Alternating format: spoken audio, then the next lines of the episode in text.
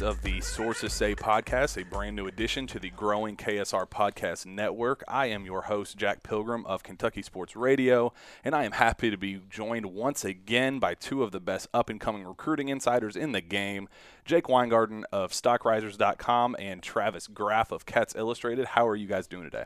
Exhausted. I just worked out. How'd that go to you? Were you getting buckets at the gym, or were you oh, were you just we, lifting? We was, we was doing lifting today. That's that's what I'm on today. Uh, I'm gonna hoop at nine tonight, but I'm exhausted. It's been a week since I lifted or really done anything in the gym. So Which one are you worse at, lifting or basketball? just just know if worse means amazing, then both. How are you, Travis?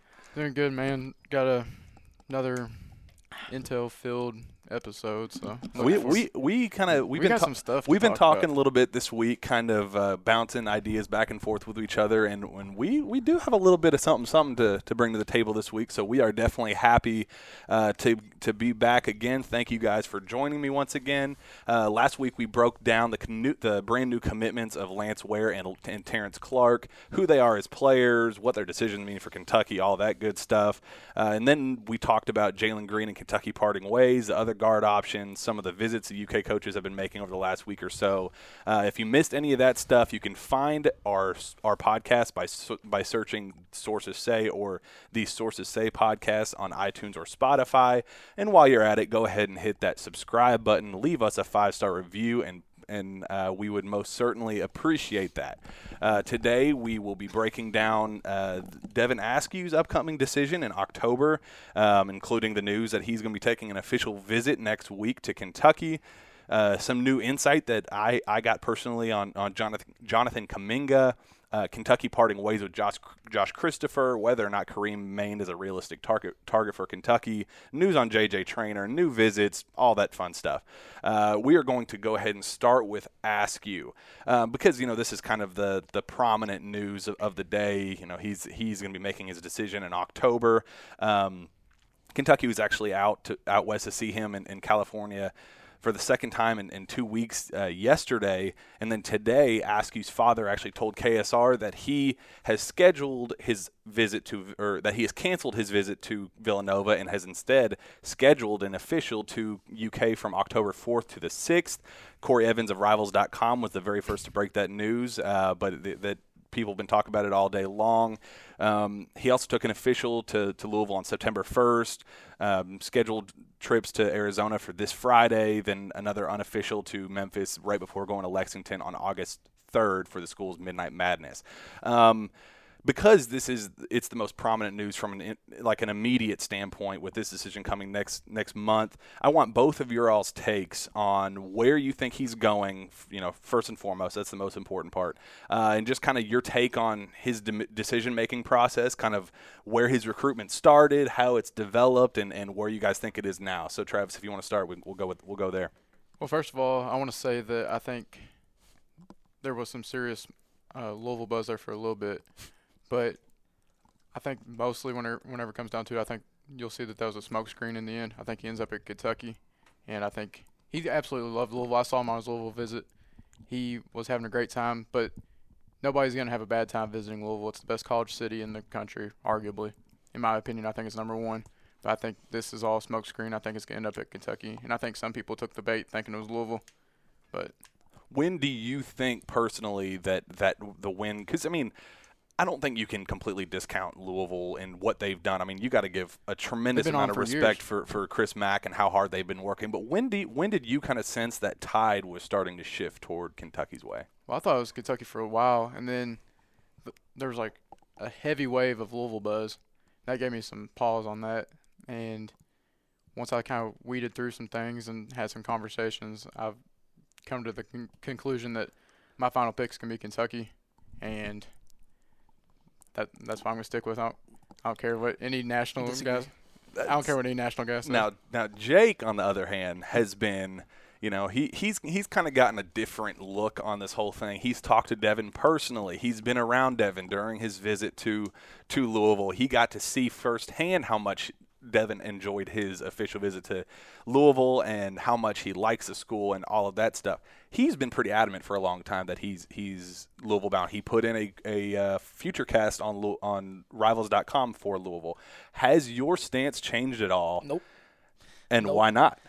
once again, you said it best. I, I don't think it's a smokescreen. They've been recruiting him for nearly two years, and the fact that they Coach Mack has stayed in consistent contact with him is also very impressive. And I think one thing we hear that you know Kentucky can't really offer him is that he'll be the guy. I think with UK compared to Louisville, UK is gonna land obviously more than one five star, and like the chances of Louisville doing that is not the same as Kentucky. So what you can offer him is he'll be he'll literally if he commits here he's gonna be the face of the school and face of the program, and the fact that he has that shot, plus him loving the visit, and from what I've heard, he's built a good relationship with majority of the guys that are on the team, and that would be here next year or so forth next year, as in if he reclassifies, which he says he won't. I- But can we all agree that I think I think he's going to reclassify? So do What's I. your opinion on that? oh, so do I. Yeah, I think I think he wants to play a Peach Jam.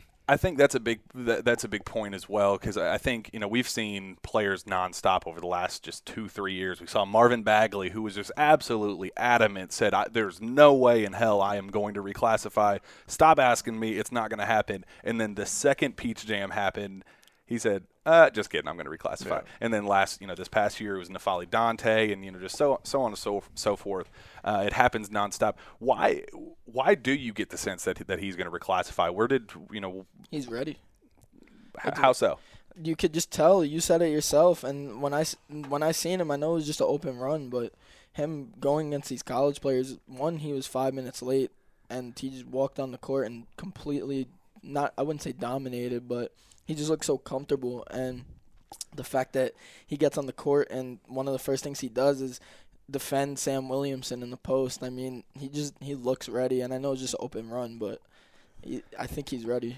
So it would be beneficial for him and whatever college program. I definitely think he's ready too. There's not very many elite point guards in this class. He would arguably arguably be the he's gonna be top three at least, but he could make a run at the top point guard outside of Cade Cunningham. But my counter argument to what you said about Louisville, Mhm. I think he would look much better with running the point guard, running the show in Lexington compared to Louisville with the wing options he's going to have to pass the ball. He's not going to have to score like he's going to have to at Louisville because I think Williamson and War are going to leave after this year. It, it's going to be a, it's a heavy burden to be a. I think he's good, but I don't think he's good enough to lead an ACC team deep in a tournament run, being the number one option on offense. Yeah, and the thing is, he is a UK would hide a lot of his weaknesses. he is the perfect steady force on any on any team. He's he's the kind of guy. I mean, that's why he fits so well alongside J- Jalen Green with Team Why Not and Amari Burnett, uh, Taryn Frank. I mean, they like that Team Why Not squad was so good because Devin Askew was the the constant stable force leading that le- leading that backcourt. Um, he is not too flashy. He's he's not you know overly athletic. He's not going to dunk on anybody, but he is just such a pure, um, stable, consistent game. He's a knockdown shooter. I mean, the the dude shot like forty. I mean, you hear all the horror stories of guys that somehow shoot forty something percent in, in high school and then end up shooting eighteen percent at, at in EYBL and Peach Jam, and everybody goes, "How in the you know what's the what's the difference there? How come he's such a good shooter uh, in the high school setting, but you know AAU? This guy, I mean, he's he's an elite shooter at the high school level and at the AAU AAU, AAU level, uh, and at a school like Kentucky, when you have a Ter- uh, Terrence Clarke and you have a BJ Boston and and the other options that they're trying to add, imagine Terrence Clarke taking the ball over at the wing and and teams having to collapse on him, driving to the paint, and then leaving Devin Askew wide open on, on the perimeter. That's kind of where I'm I'm starting to. Um, it's it's just all kind of making sense why Devin's so in love with the idea of playing at I think, like I said, I think he absolutely loves Louisville and the idea of Louisville. I think at the end of the day, he knows what's the best business decision, and I, in my opinion, it might differ from Jake's opinion. In my opinion, I think that business decision is Kentucky. Well, you in, in- what's what's what you bring up a really good point with that because he did that interview with Krysten Peek of Rivals.com, phenomenal interview, um, and they she kind of went through school by school and said, okay, what is what is it you like about this school? What is it like you what you like about this school? And he brought up Louisville and said, family atmosphere. I had so much fun. I saw, you know that so I saw him and Coach Mack just dying of laughter on the sidelines at the football game and like t- touchy and like he he looked comfortable with Coach Mack whenever they were together and I'll say this: if if uh, Mack doesn't land this recruit, he's still going to be a problem now that he has an elite platform. He's going to be a problem on the recruiting trail for everybody nationally. I think he's a couple years removed from having like a top two or three class. yeah and, yeah and give credit to their assistants also. I've heard from recruits that the assistant coaches at Louisville are some of the coolest coaches. How do you pronounce that one's name? Starts with a Pegues? G. Oh, Gaudio. Yeah, Gaudio. Dino Gaudio. Yeah. Yeah. He, I've heard recruits love him. Yeah, I heard recruits love Coach Murray, and I've heard that from a lot of people. Yeah. Um, you know, kind of, kind of ending this, this, uh, you know, the Devin Askew talk. Um, that that Krysten Peek interview was pretty revealing to me because he was was very high on on Louisville from a fun perspective. He was like, "Man, I had such a blast. You know, there's a there were a thousand, um, you know, a thousand people at that open gym." you know, I can't even imagine what it'd be like at the Yum Center for for a real game. But then when he started talking about Kentucky, there was a a sense of um, kind of a business a, a business like standpoint where he said, yeah, you know, Louisville was fun. I, I enjoyed my experience there, but my goal is to get to the NBA. John Calipari knows what he's doing. He he you know you can go there and be a one, two, three year player. You've seen guys like Tyler Ulis. You've seen guys like um, you, you know just guys that that go in not as surefire one and duns may not even end up being one and done, uh, and they still have successful NBA careers. And, and um, th- he was just there was just a little like you know a little twinkle in his eye whenever he was talking about Kentucky, and, and I, I thought that was pretty revealing. And, and not long after that was when the Kentucky buzz started getting pretty loud. And um, you know, I, I, I again, you got to give Louisville Louisville credit for how much they've done with him and all that. But I think at the end of the day, it'll come down to a business decision.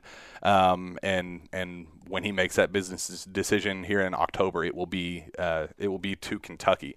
Um, in other interesting guard news um, that kind of goes hand in hand with this Devin Askew news is the fact that Kentucky parted ways with uh, 2020 five-star prospect Josh Christopher this past week.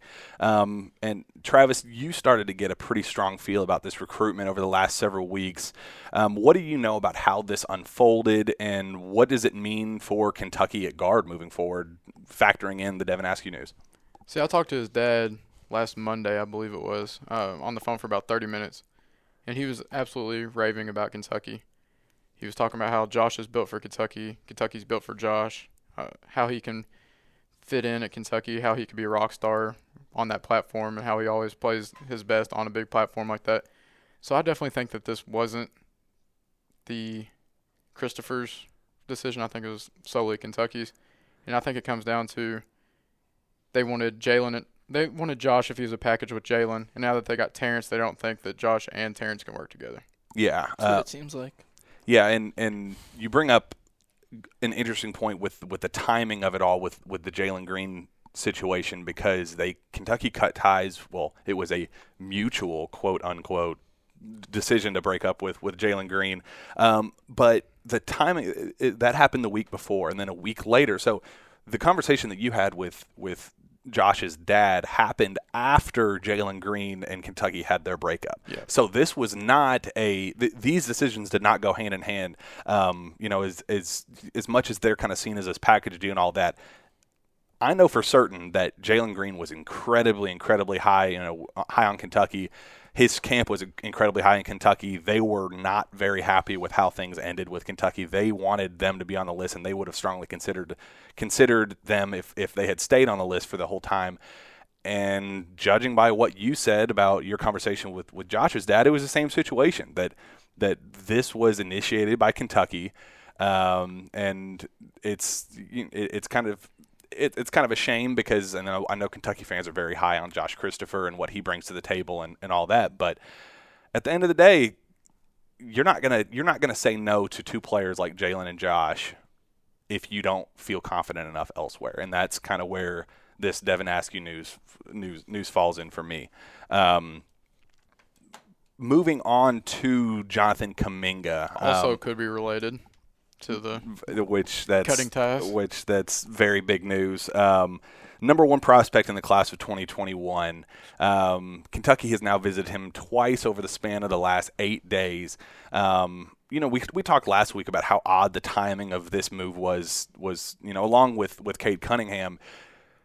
John Calipari had his speech where he said that we're not just going to be a hat on the table anymore.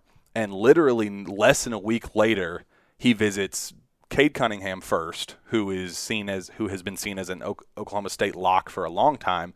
Um, I know there's UNC buzz lately and, and all that, but Kentucky has had not been one of the, the seen as one of the main options for for several months now.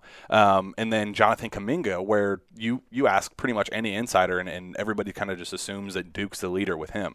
Um, so with the timing of all this, I just kind of you know, I went down the rabbit hole last week breaking down all the connections between Calipari and Kuminga, and I just kind of wanted to um, look at it from from Calipari's eyes. You know, why why are you going all in on this kid if if it seems like a done deal that he's going to Duke?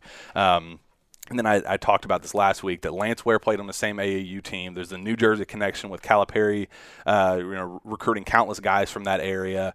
Um, more specifically, the Patrick School. I mean, MKG, Dakari Johnson, um, and who else was a, a Patrick School kid? Um, MKG, Dakari, and Mm, whoever it was. I'm drawing a blank. There, there, are three of them. There, there are three guys that, that came from the Patrick School. Briscoe went to uh, Roselle, didn't he? Yeah, br- yeah. Uh, but even still, to that point, there were th- there are seven or eight guys that have signed with Kentucky over the last several years since Calipari has been been here from the New Jersey area. Then you factor in the Terrence Clarke being uh, the you know the fact that he's very good friends with Kuminga. Um, they've they talked about building a super team in, in college at Peach Jam. They mentioned it the, during EYBL. Um, so you know, ever since this news broke that Calipari was visiting the first time, um, I, and that when Kenny Payne went up to visit the Patrick School again, um, I just kind of wanted to call around and just kind of figure out what what's going on, see what's see this through Calipari's eyes, and, and filter through the the Duke call, talk, the reclass talk, all of that. Um, and after several conversations with guys in the north northeast, um, guys close to his his high school, just just uh, couple different voices to try, to, like I said, filter filter all this out. Um, I learned something very interesting about Jonathan Kuminga, in that this Duke talk is they're actually a little frustrated about how um, everybody just assumes that he is a Duke lean, not even a lock. Like that, they're they're feeling that he's he's so wide open that he could commit to any any of the schools on on his list. He doesn't have a list an official list, but um, he is very wide open. He likes you know Texas Tech is an option because he has he has some family ties his there. Brother. Uh, yes, his his Kentucky has has a lot of ties. There are a lot of schools that, that are interested in him. He wants to give everybody on on his list a fair shot. He is completely wide open, uh, and they don't like the talk that that Duke is the the runaway favorite and that they're going to be St. the autumn. St. John's even involved. St. John's is is definitely involved, but you know some other northeast northeast schools. Um, the fact of the matter is that a decision for him isn't coming until winter at the earliest, likely spring. Um, you know, there's a lot of reclassification talk. I think that it's you know in his kind of inner circles that it's expected at this point, but it's not a done deal. He has a couple ac- academic hurdles that he has to clear, but they there is some optimism on his end that they can get it done. Um, so say he does reclassify. Um, he's still three, four months away from making a decision at the very earliest. He could be a spring spring commit. Um, you know, I kind of brought up the idea of you know the the Kuminga and, and, Clarke talk, and somebody reached out to me and said, you know, there there's no way they would end up on the same team for branding purposes. You know, those are both two you know two guys that are trying to be the number one pick. Um, you know, they're they're not going to put themselves in a position where they could both hurt each other's draft stock because of how close they are.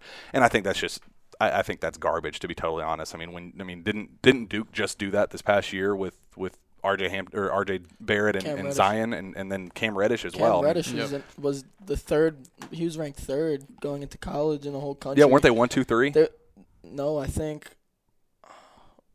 Zion fell to like five. Yeah, Zion fell to like four or five. I think at one point they were all considered one, two, three. Yeah. Regardless, it was considered the the they were the, the top three. The Reddish top was like Reddish was didn't get as much buzz as he did in high school, and I think that's what happens when. I mean, these super team things are cool, but it could affect draft stock, and it's not a good. Well, and that's kind of so when, when I was reaching out and asking people about it, I was like, how much is this guy? He's obviously aware that he's the number one player in the country. That he's go, he could start for a, an elite college team right now and, and be an instant impact type guy. Um, and I kind of just brought up that idea of okay, he talked about being a super team. Is Calipari doing all of this, kind of setting up this? Okay, um, say Devin Askew at the one, or in a in a an ideal world, Cade Cunningham at the one, Terrence Clarke at the two, B.J. Boston at the three, is Jonathan Kuminga type of guy that would step in at the four and join something like that.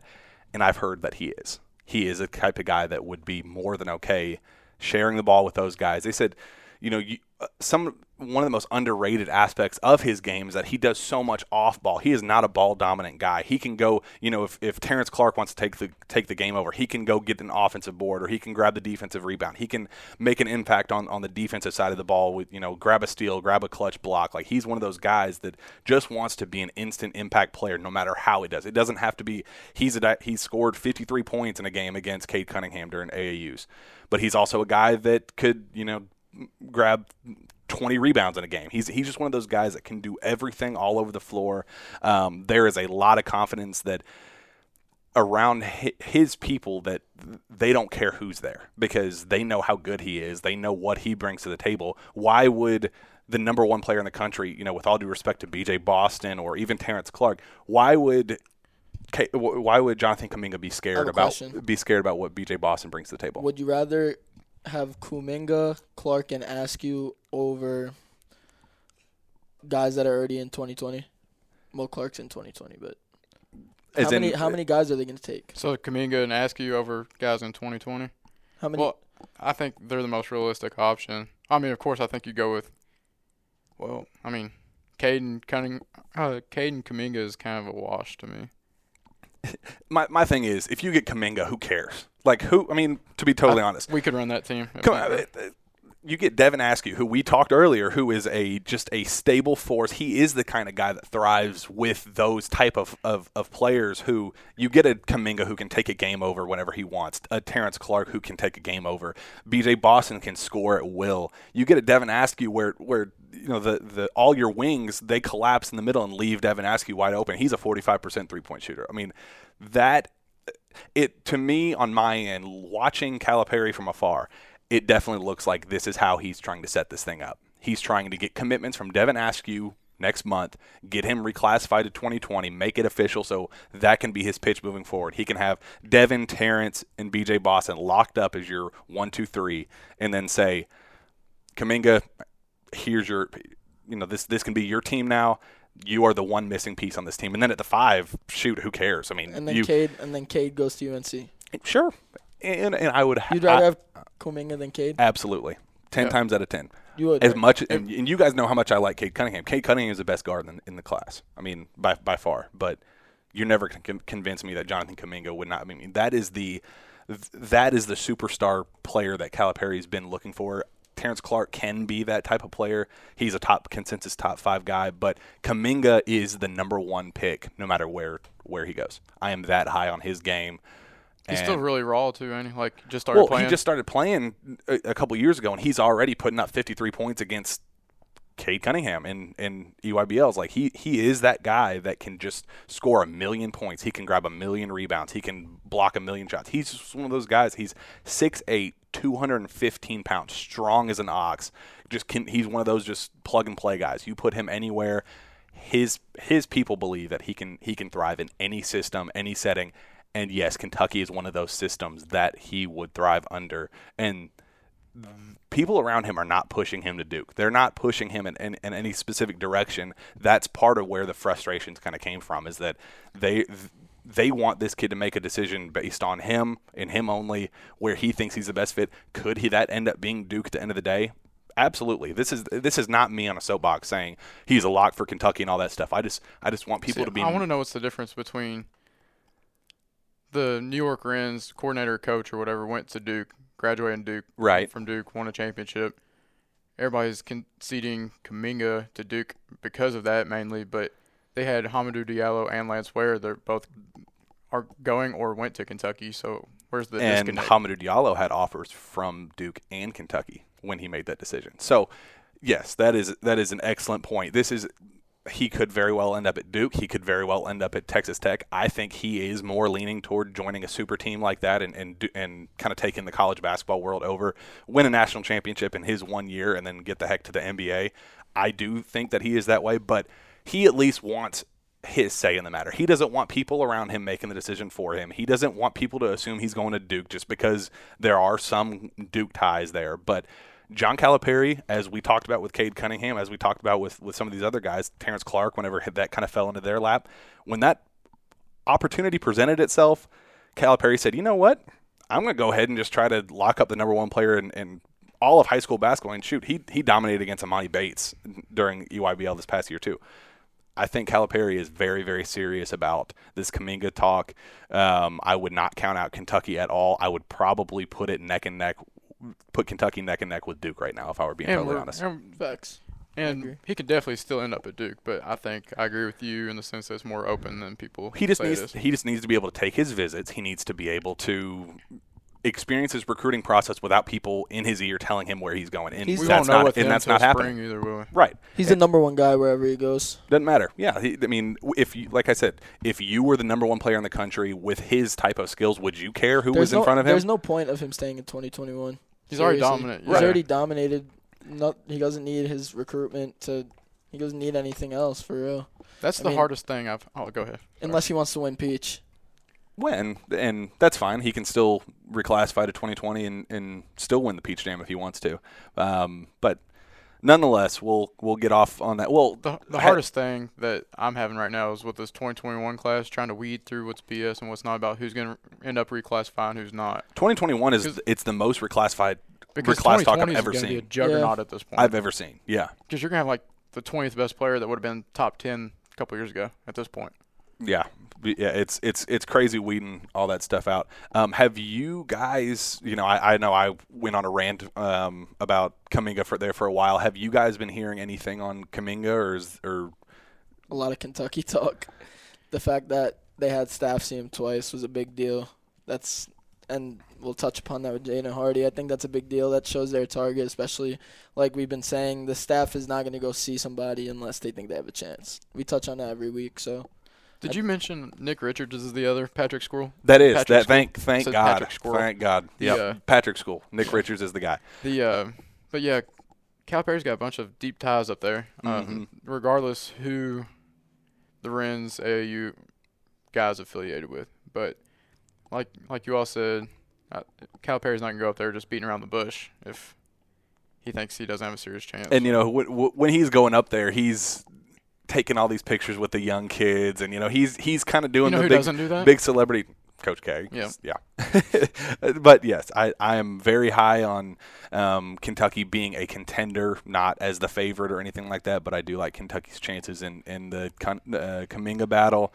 Um, now we will move on to the Jaden Hardy news the fact that, A, Kentucky offered him, and B, that Kentucky's gone to see him twice over the last two weeks. Um, Jake, you, I want you to kind of take over this segment because you've been all over this one. Um, the the very first, you were the kind of the first one to break the news over the last several weeks that he got the offer, that Kentucky's been visiting, all that stuff. Tell us what you know about Hardy as a player and his recruitment. I think that he's the number one combo guard in the country for a reason, and I do think, like we said with Askew, I do think he's ready to reclassify. But Kentucky will have an assistant, and again tonight, and then Cal saw him. I think it was last Friday, right? Some, yeah, something like that. It was definitely last week, but he's very talented. I mean, his brother's at UNLV, but they're not a serious contender for him. He's had that offer for so long. Um, Arizona State thinks they have a chance. So Okay. um, his recruitment's kind of all over the place. I expect him to take a visit. Um, with reclassification with him, I think I do think he's ready. He is the number one go- combo guard in the country, and I think it, it just it all depends what happens with Kentucky in 2020. So- See, my thing is, I talked to his coach last week, and he's he was adamant. He's like, yeah, we're not going to reclassify. There's really no benefit for us to do so. And I can see that if it's a, for from a Kentucky aspect, because I don't think he would start over the guys that are committed right now. Oh yeah, if he wants to go to UK, Yeah. he'll stay in 2021 but unless he believes he could. What, get that do you think Kentucky's his leader at this point?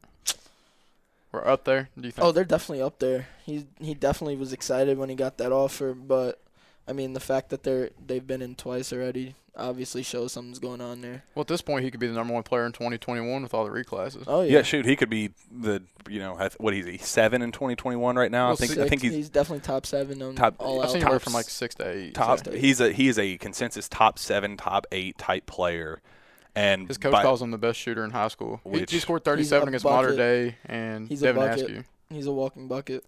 So on on that note, Jake, what you've you kind of followed his you know him as a player and, and his recruitment a little bit. What what do you know about him as a player, and what what, what whatever school he goes to, what will they be getting as a player? a walking bucket. He's gonna take over any offense at any school he lands at. I think that if he does not opt to not go to Kentucky, then I think he would be a great fit at Arizona State. I think that's a very big guard school, and I think he would literally take over there and be one and done. See, I don't want him to go there because I want to be able to watch him play.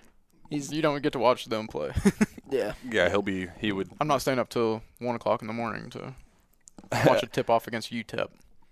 Uh, uh, on another note similar to you know in, in the guard guard scene 2025 star guard Karim Mane nobody really has any clue what the heck's going on with this guy you know i know espn released their latest mock draft for 2020 uh, and he was included i think he was what 25 overall 26 overall um, in this in this latest thing so he's draft eligible this I guess next draft.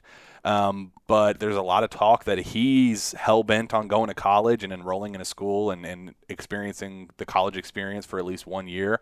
What do you, you know? I know Travis. I know you got in contact with his AAU coach recently. What do you know about him and, and whether or not Kentucky's even recruiting this kid? Whether he has an offer or not? It, you know, it's kind of all over the place. Try to f- lay out the scene for us. All right, I think there's a lot of gray area and a lot of questions still unanswered with his recruitment and where he stands. His coach told me that, like you said, he's hell bent on going to college. That they've already made that decision. I mean, could they go back on that? Of course. I asked him if UK had an offer, and he said, or no, I didn't even ask him. He he said UK offered this past summer after the games in Greece, and then so I said, oh, UK offered, and he said, yeah, but he may have misspoke. But I re I re-asked the question, so he said yeah, so I went with it. But then there's a lot of questions on if he has offer from him himself and other people around him. But he's really raw as a player still. He's big guard. He's like 6'5", probably 200 pounds, 190 at least. And um, he's an okay shooter, really athletic, but he's kind of maxed out. He's a little bit old for his age, I believe. Yeah, So he's kind of maxed out where he's at physically in about in like college and draft evaluations. I I think he's league bound, but to discuss the Kentucky interest, I'll call it interest because he hasn't mentioned an offer. yeah. You Um, talked to him personally, yeah, didn't you? I talked you? to him personally, and they've been following since July when they were up at Greece. That was in June, July, right? Mhm, Just yep. around then.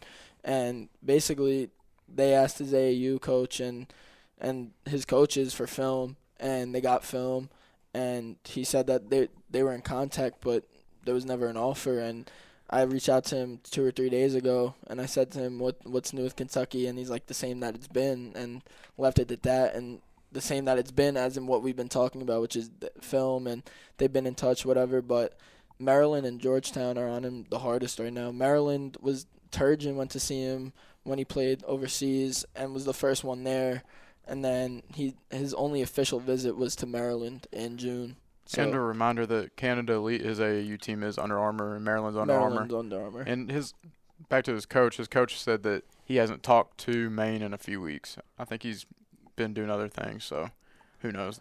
I'm gonna Yeah, try to text him again. I think he's league bound regardless. I mean, the feedback that everyone's hearing on him NBA wise, it's hard to turn down. And you said his age. I mean, it might be best for him to go to the NBA. If he does go to college, I think he'll end up at Maryland. If you're a first round pick, go get that guaranteed money. Facts. Yeah, I mean, it, it, this very first mock draft, he's 25, 26. If he, in you know, in these upcoming camps, and you know, however he, I don't know what what he's going to do over the next several several months. You know, in terms of a national exposure per- perspective, I'm sure he'll. I'm sure his team will be involved in some in some pretty prominent uh, recruiting events and all that stuff. So I mean, you could see his stock boost to you know top 15 you know that type type of level and if, if he gets into that lottery range yeah. there's no way he's going to turn that down even no matter how much he wants to go to college there's no way you turn that th- turn that down it's a it's definitely not a deep class for all those there late first rounders that could play themselves up higher because being older if he goes to college and is mediocre average point guard he's just another year older next year and next year's draft looks a lot deeper than this year so i bet he ends up going pro moving on to 2021 top three wing Patrick Baldwin. Um, he also received a visit from Kentucky this week, earned an offer from Kentucky back in, in August. He's a six foot eight, you know, super silky smooth scorer. Um, what what do you guys like about his game? And and I know Travis, you've been digging into his recruitment as well. What are you hearing on that front? What do you start with his game and then go with with his recruitment? Well, I think a good comparison for him is a Kevin Knox type of player that is a better shooter and has a much higher ceiling than Kevin. Um, pretty silky smooth, like you said, shoot the lights out. But pretty effortless, right? Yeah, yeah. He looks like that. Looks like he's not even trying out there. Really, really smooth with the ball and without the ball. The um, on the recruiting front, though, I've reached out to people around him without much response. I'm gonna keep digging with that. But there has been some Kentucky buzz. If you have not heard it. Yeah, I mean, so to kind of give background on that, he's been not necessarily a Duke lock because I mean a lot of his his picks on crystal on his 24/7 Sports Crystal Ball have they they're pretty old, um, but he's 100% listed to Duke right now. Um, but one thing it, it, the the Kentucky buzz has kind of gone hand in hand lately with the news that his AAU program, Phenom University, recently partnered with former Kentucky wing Tyler Herro. actually, and they're called they're actually now called Phenom University Team Herro moving forward. So Kentucky, uh, uh you know, Kentucky is is involved with that from a from a branding and, and sponsorship standpoint because of, of Tyler Herro himself. Um, I, have heard that Tyler is, is very vocal within that um, that AAU program now. He's you know he's talking to their AAU coach and, and he's he's kind of trying to give back to back to the kids right away, trying to you know kind of give them a, a good role model. Uh, you know he's a lottery pick in the NBA, looking like a very promising rookie prospect. Um, trying to create that you know good role model for you know immediate role model that they can you know if you if you follow these foots in in my footsteps, not necessarily to Kentucky, but just in in general. Um, you know, you could be a lottery pick one day like me. Um, I've, I've heard he's been he's been very uh, influential in that program, and that's kind of gone hand in hand with this Patrick Baldwin news. I know he's he's also teammates. Um, Phenom University also has Jalen Johnson, who is a Duke kid.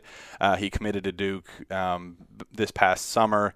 Um, there, there's a little bit of re- reclass talk with with Baldwin. Um, which that could go hand in hand with uh, going to J, uh, Duke with Jalen Johnson, or you know if Kentucky doesn't end up getting Kuminga, um, they could end up making a strong push for for Patrick Baldwin in a reclass situation. Are, are you guys hearing anything, any reclass buzz with him?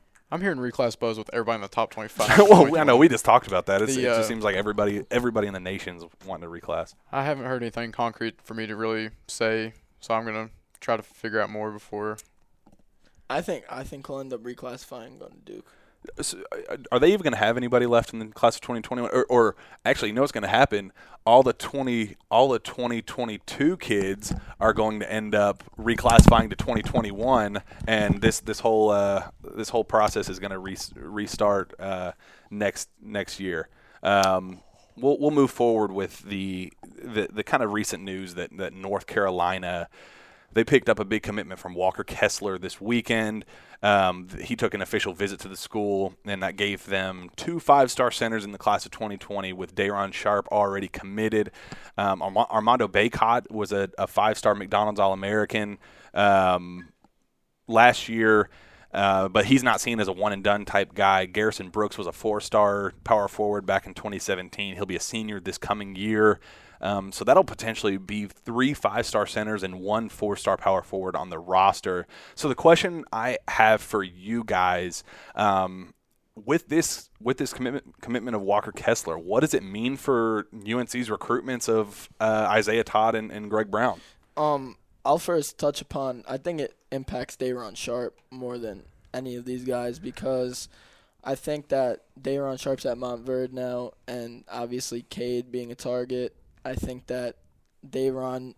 I'm not saying Day'Ron wouldn't want to play with Walker Kessler. I think he'd rather be paired with with um Cade than Caleb Love, and then I think Ziaire Williams is a name I've heard a lot. And with that, on that note, uh, Caleb Love is set to make a decision. He's one of the top guards in the nation. He's set to ma- make a decision next week.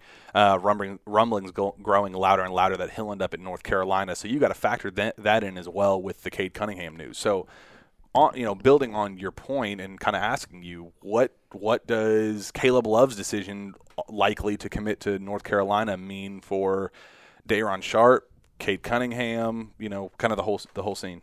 I think that has a major impact on Cade. I I think that if Caleb ends up at UNC, then Cade will go elsewhere because obviously Caleb's a five-star guard. He's not Yeah. going to ride the bench, you know. So I think that if you get Cade, uh, if you get Caleb, Cade will end up elsewhere. It's my opinion. My thought process on this is if they're taking if they're set to take a commitment from Caleb Love, they're they don't feel good about Cade Cunningham, and if North Carolina doesn't feel good about Cade Cunningham, I doubt Kentucky does. So I'm interested to see if Kentucky visits Cade Cunningham anymore, because I think at this point I think he ends up back at Oklahoma State. But well, he he also is taking his official visit to North Carolina this weekend. So the fact that that's still on and he's all over Instagram and all over social media talking about it and kind of saying, you know, what's what's good, Chapel Hill, you guys excited for me, all that stuff. There's a lot of there's a lot of hype surrounding Ziaire Williams, Day'Ron Sharpe, and Cade Cunningham. That that's what UNC fans want. Um, I'm not saying they wouldn't take Caleb Love with Walker Kessler and who else, but I mean, if you want to put Isaiah Todd in the mix, I think if Walker Kessler and Day'Ron Sharpe are there, where's Isaiah Todd gonna go? overseas, well, I that's think kind that's of where you go. that's kind of the, the the talk of My thing is, uh, you can get a Walker Kessler type anytime you want. I don't know where all the North Carolina stuff came from because he was a Duke log like a week that ago. was pretty But that was he pretty was- awesome. He was a North Carolina lock like five months ago, and then it switched to it. It kept changing. The uh, but if you're set to get somebody like Isaiah Todd, possibly because they're the perceived collegiate leader for him right now, or possibly Greg Brown, I don't know why you take Walker Kessler and muck that up and, down and low. potentially and potentially ruin ruin their chances with for for two v- inarguably better guys. I mean, there's there's no debate that that Cade, or Isaiah Todd and, and Greg Brown are better players than Walker Kessler, which does bring up a good point about Isaiah Todd going overseas. Uh, it's kind of you know it's kind of interesting that That's what I was. this past this past spring there was reclass talk really really heavy. In fact those close to him thought that he was making the jump. Like they were they were feeling pretty confident that they were going to make the jump. He ended up not i think his his mom ended up making the final call with him. Uh, his mom is, is a very loud very prominent voice in, in their in his recruitment. She you know he obviously loves and, and you know uses uses her as, as a mentor with all of this stuff. Um, so she ended up making helping make that call when it was all Kentucky. If he had reclassified to 2019, it was all Kentucky back then. Then this summer, the Kentucky buzz was still there, but then the overseas buzz started kind of trickling in a little bit.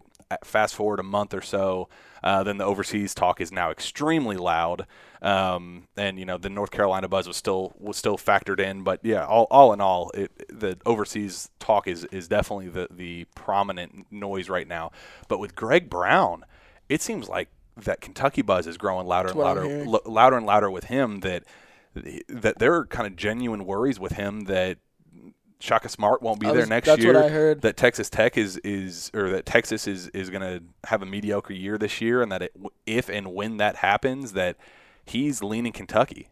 Is Travis? Is that kind of I think that if you're wanting an elite uh, power forward, I think that's definitely your best bet because, like I said, I think Isaiah ends up overseas or North Carolina somehow. The uh, but yeah, Shaka Smart, he's a he's up to his neck in hot water, so I think Kentucky's sitting pretty. I think he he's deciding in the spring, ain't he?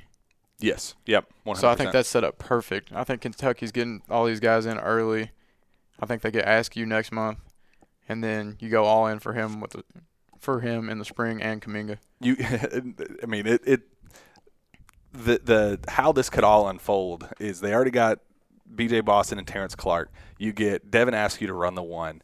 You say screw it, let's let's go all in on on Jonathan Kuminga, see if we can get him at the four, and then go to Greg Brown at the very end of the day and just say, dude, they're going to be they're going to be attacking all of our wings, you know, at, at the rim, leaving you wide open for lobs. If you're not wide open for a lob, Devin Askew's going to be wide open in the corner for an, for an open three. Like there, that lineup is one of the most deadly you could even possibly dream of. So I, I mean, if I'm if I'm Greg Brown and I'm deciding between my comfort level with with Texas and, and Shaka Smart and a guy that might not even be there in the spring versus what could be there at, at Kentucky, you know, with, with that potential death lineup. And even if even if Kuminga doesn't end up in Kentucky, say go all in with Patrick Baldwin and have him be as another uh, shooting threat on the outside with, with Devin Askew combined with BJ Boston and, and Terrence Clarke is is you know other. if I'm Kentucky, I show North Carolina a picture of Nasir Little and a picture of Shaka Smart not doing anything, and be like, all right, look, you can come here and be the Bam Adebayo of this team. Just be the athletic big that does nothing but he's not as bulky as Bam, but plays the same type of super athletic. Mm-hmm. What was Bam drafted? Thirteen. Yep, lottery. Yep, lottery, and he shot maybe six, five, six times a game, and yeah, four of those were dunks. Yeah, I mean, it's all aligning very, very well. There's, you know, you can take some pieces out and add new pieces in. Things could shift just ever so slightly, but all in all, at the very end of the day, like Kentucky, they they are feeling pretty pretty freaking confident about how this is all un, all this un, uh, how this is all unfolding. Not necessarily Greg Brown, but I mean Greg Brown on top of everybody else. They're they're feeling pretty well, confident about how this is all unfolding. When was the last year that UK had as good of a class, like in the reins, in the early signing period? Never had three. They've had four. Have, four signings in 2012, I believe, was the and I think they had that was when they had Anthony Davis, MKG, uh, Kyle Wiltjer, and Marcus Teague. That was the last time that they've had four. And what happened in 2012? They won a championship. They're going to have a top five player this year, two top 15 players in Askew, in my opinion, and BJ Boston. Then you're going to have a fringe five star in and Lance solid, Ware. solid returners too, right? And then Cam Fletcher, and then if you yeah, return you, Keion Brooks, at that point, you return anybody on that team, and it's it's. I mean, it, I'll admit that's scary. Oh, it's oh, it's scary. With, uh, I think with all these guys though that Kentucky feels good about. I think Kentucky's the best platform for them. That's one thing with Greg Brown. I I know staying at home at Texas is very intriguing, but I think if he goes to Kentucky, he's a lot a lock for the lottery. Yeah, absolutely, absolutely. Um, we're so we're going to end this show once again with Bardstown's own JJ Traynor for a guy that's a four-star prospect. Man, he is he is dominating the airwaves and and uh, all the internet, you know, websites and articles and stuff like that. I mean, this is a guy that is booming. Um, just news just keeps coming out about this kid. So Travis, I got some scoop on him. Oh, good, just, even better. He just had Virginia Tech and Cincinnati stop at his workout. You guys probably Virginia Tech loves him. You, yeah. Yeah, Cincinnati does too. Uh, Travis, go all in on what what's the latest with JJ Traynor. All right, I talked to Boober, Bardstown's head coach. He said that I asked him who's going to offer first, Kentucky or Louisville. He told me yesterday Kentucky. He said he said as of right now he thinks Kentucky offers first. He said Kenny Payne was absolutely blown away with his upside, with his jump shot. He's, they're not worried about his weight. They said you can put on weight whenever you get to college. Um, they were talking about his crazy wingspan, how he can guard threes and fours and some fives. He's six eight with a seven two wingspan. They said you can't teach that. And they're just in love with his upside and his hard work and skill set. And apparently Kenny Payne called John Calipari yeah. during the middle of the workout and said, "Dude, you got to come in and see this kid." Yep. And sparking, you know, when Kenny Payne comes to visit a kid, it's it's it, it means something when Kenny Payne feels a need to call John Calipari and say, "You have to come see this kid," and when John Calipari comes to see a kid, it's serious. Mm-hmm. That's when you know that an offer could be on the horizon. I actually heard from uh, from people kind of in the in the Kentucky AAU circles who they think that he is going to be an early signing, which doesn't necessarily bode well for Kentucky because they, well, you know. But if So this could this could spark 'cause he Kentucky said to He said Coach Cal is supposed to come back. I, he said very soon, so he told me that this past weekend or this past Friday, I believe. So it could be this week, it could be next week, who knows?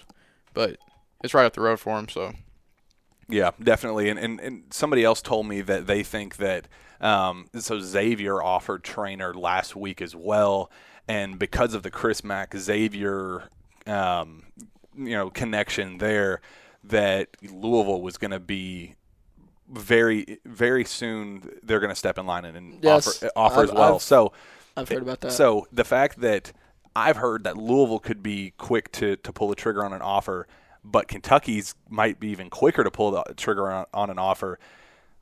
It might be it neither might, one would surprise me really. It, might work out in Kentucky's favor that Um, that he he makes a decision this this fall. Louisville had, I think it was two or three coaches at one of Traynor's workouts. You you guys would know that better than, than me, but um, I, I heard it was a 6:30 a.m. workout, Yeah. yeah. and they were blown away. Mm-hmm. That's what I heard. Every school that's went to see him has come away really impressed. I think a lot of schools are just want to see him in in game action. And, and that, His that- only in game action he's really dominated so far in his basketball career is the AAU stuff this past summer. So So that'll happen this November, right? Um, Yep. And and signing period is in November, so it'll be a tight squeeze if they want to get it get uh, a commitment done in in the fall period. Um, but I mean, if you're if if you're a trainer and in, in Kentucky and Louisville say, hey, give us two weeks until when when the basketball season starts before you make your make your decision, you're not going to tell them no in favor of WKU, right? I mean, I mean you're going to listen to Kentucky and Louisville and say, okay, yeah, well, if if, if an offer's on on the table here in the next he's couple Western's weeks, crown jewel for this class. right? And that's kind of that's kind of where the early early talk came from because everybody just assumed, okay, well, WKU's in love with him. Rick Stansbury is just going all in on this kid because they know how good he could end up being. Um, so it's kind of a race for them against Kentucky and, and Louisville to try to lock this kid up uh, in the coming weeks versus giving Kentucky and Louisville just a couple, uh, just just a little bit of time to make this happen, uh, where where they could be in contention for a commitment. Um, so before we, uh, with that, we'll we'll end it there. Um, we'll we'll wrap it up. Why don't you guys tell everyone how to find you on social media and where they can find your work? Stockrisers.com, and once again, I apologize. Cardinalsports.com. amazing site. Nah, amazing site. What about on Twitter? At Jake Weingarten. With the verified check, by the way, for you. Not so much for me. I'm on Twitter at Trav underscore Graph. You can find my work at Cats Illustrated on the Rivals Network. And I also have another podcast that covers all UK stuff and national sporting news. It's called the Cat with a K Scan podcast. And with that, uh, we will be back next week for another jam-packed Sources Say podcast. We will see you then.